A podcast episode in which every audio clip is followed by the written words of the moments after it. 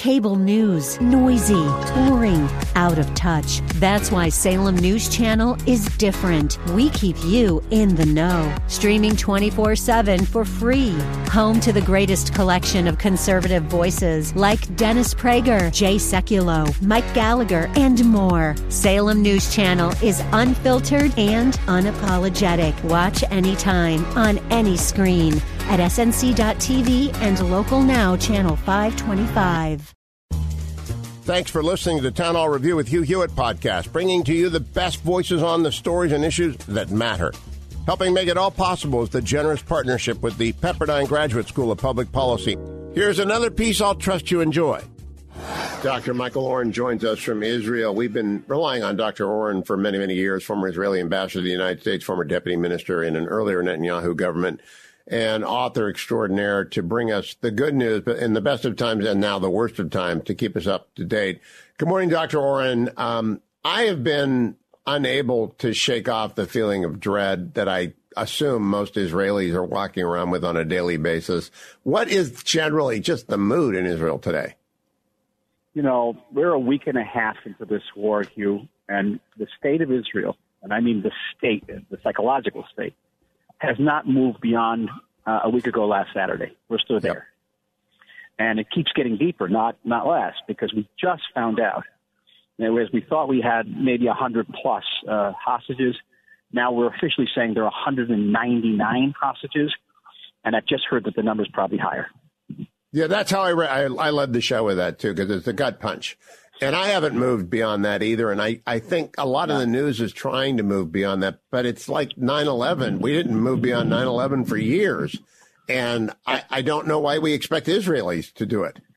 Wait, this is 9 11 writ 15 times. This is the equivalent of not 3,000 Americans being killed on 9 11, but 40,000 Americans being killed on 9 11, and many thousands taken hostage. Uh, you have 30 times our population, at least.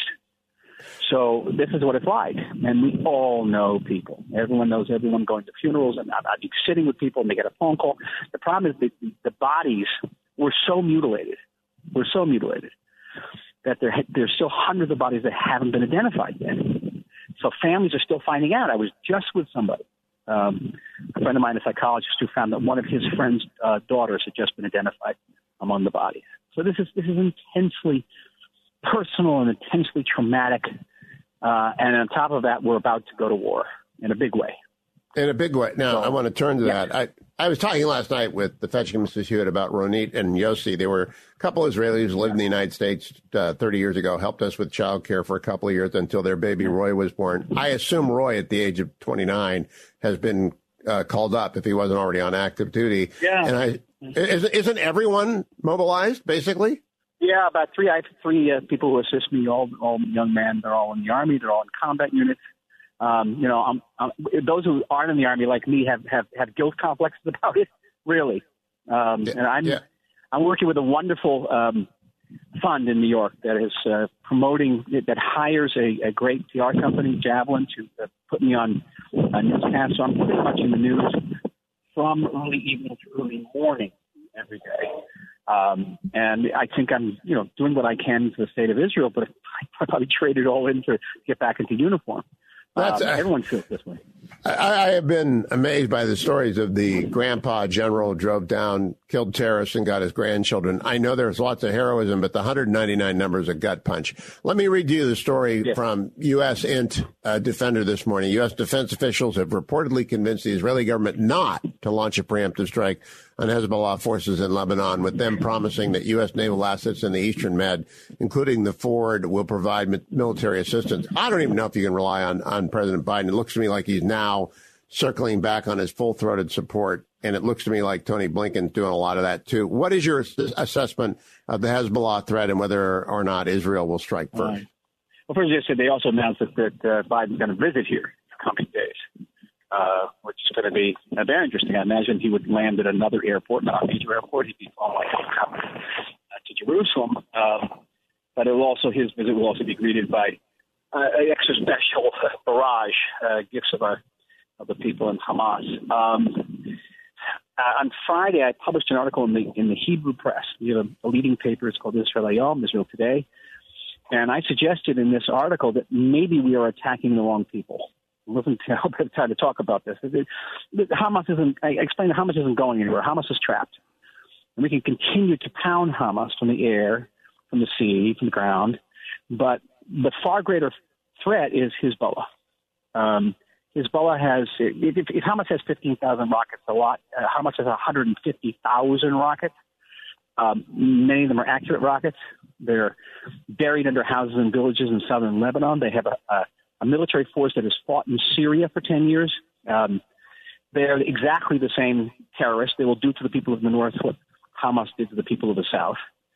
And that now we have some measure of international backing. Now we have these aircraft carriers off our coast. Maybe we should focus our attention on Hezbollah because eventually these people are going to attack us anyway.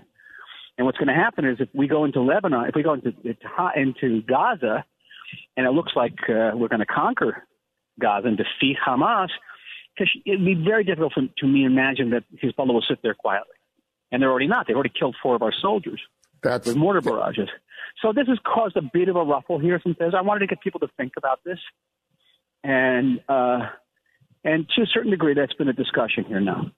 Well, the National Security Cabinet meets tonight. Uh, the three-person uh, Gallant, uh, Gantz, and Netanyahu. Do you yeah. think they're actively considering that? Because it seems to me that would be rational. And when Marshall sat down with FDR and they sat down with Churchill and, and they just said, we will get to Japan. We'll fight some on Japan, but we're going to take out the Nazis first. It's that kind of decision, isn't it?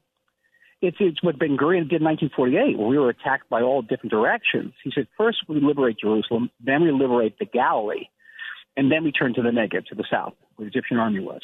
Because the Egyptian army wasn't going anywhere. And it was it, it, it basically was hunkering down in the Negev. And, and Ben Gurion won. We were at the stake because of that. You know, he did triage. And, uh, you know, we are, we are at maximum mobilization here. We've got 360,000 reservists called up.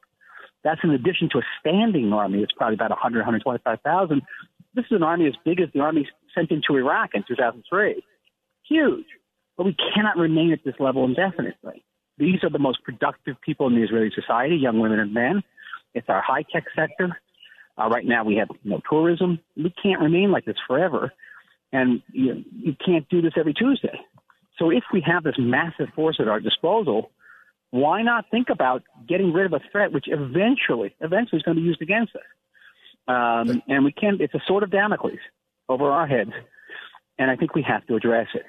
And um, Iran has threatened to get involved as well. And I, I still, yeah. we, we can't get President Biden to uh, uh, stipulate that Iran was involved in the Hamas attack. And I, I do not. Well, Tony believe... Blinken has said something, I think. I mean, that I, I, they're into it. It, it, it. Biden's speech did not have the word Iran in it. Many people noted that here, even though it was an extraordinary speech.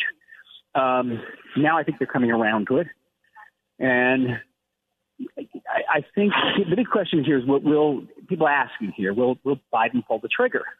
And you know, I think he will. I think I don't think he's moved up these huge assets, the Eisenhower, Ford, and the combat groups around them, uh, just for show. I don't think he'll put boots on the ground, but he could definitely use the the air power. He could use the missile power.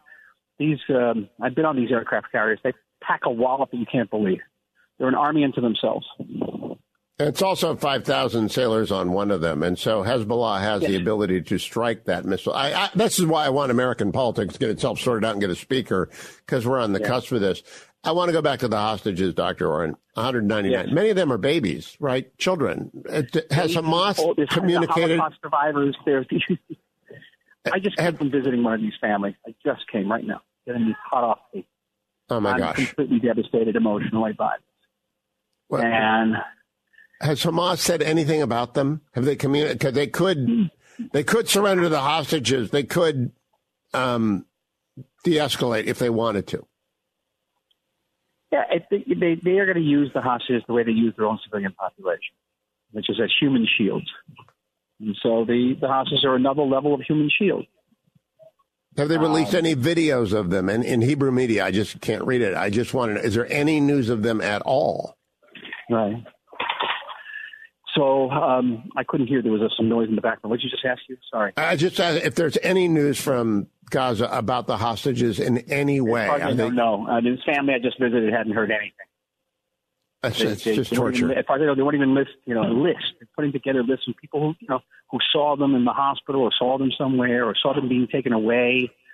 Um, you know, I look at my kids, I look at my grandkids, and think, you know, what if? What what what, what would I do in that situation? Because I'm sure you've been down in those regions before. Uh, let me close this way, Dr. Oren, in terms of of uh, what what the world is doing. You know, Salem has got uh, an alliance with the International Association of Christians and Jews trying to raise money to help Israel. Is the world yeah. stepping up like it did for Ukraine and should for Israel? as the mobilization, as you rightly point out, costs an enormous amount of money and, and is putting a lot of people yeah. in distress. Well, I think um, communities are. I don't think we're getting assistance from from governments uh, the way Ukraine did. Um, and my biggest concern right now is someone who's dealing with the foreign press is that the narrative has changed. Yes, it is. And it started, it started with the Europeans, of course, and it's working its way into uh, into the United States. I had some. If you look at, uh, I was just on CBS Sunday morning, um, and take a look at what they did. Take a look if you, get, if you have a chance to download it. So well, I, I, I listened to Margaret Brennan quizzing uh, Ron DeSantis yesterday, and the yeah. questions imply that Israel is acting without restraint. It's it's crazy. It's about Palestinian suffering now. Yes. And um, and in some of the interviews I'm doing, they don't even you know don't even recall our suffering. So you know that narrative's changing, and that you know our I always say that our enemies don't have a, a military strategy; they have a military tactic that serves a media, a diplomatic, and legal strategy. Okay, so what do they want to do? Hamas wants to create this narrative of Palestinian suffering. Israelis are, are disproportionate and cruel. That then becomes protests in the streets of Europe. That then becomes pressure in the Security Council. And the Security Council imposes a ceasefire before we have a chance to actually get at Hamas. That's what Hamas wants. That's their shield. It's been nine days. It works very well. I, I, I just well. can't even believe it because it's been nine days since they slaughtered 1,400 right. people and kidnapped 200. And, and nine days and people yeah. are, are putting pressure on Israel. So good luck to you. And thank you, uh, you. Stick with us. We oh, of course, very, of course. Talk to you soon, Dr. Michael Oren from Tel Aviv this morning. Thanks for listening to the Town Hall Review. Our program is coming today in partnership with the Pepperdine Graduate School of Public Policy. It's America's most unique graduate leadership programs offered on Pepperdine's breathtaking campus in Malibu, California. Learn more at publicpolicy.pepperdine.edu. If you're enjoying the podcast, please tell a friend to go to Town Hall Review and sign up as well today.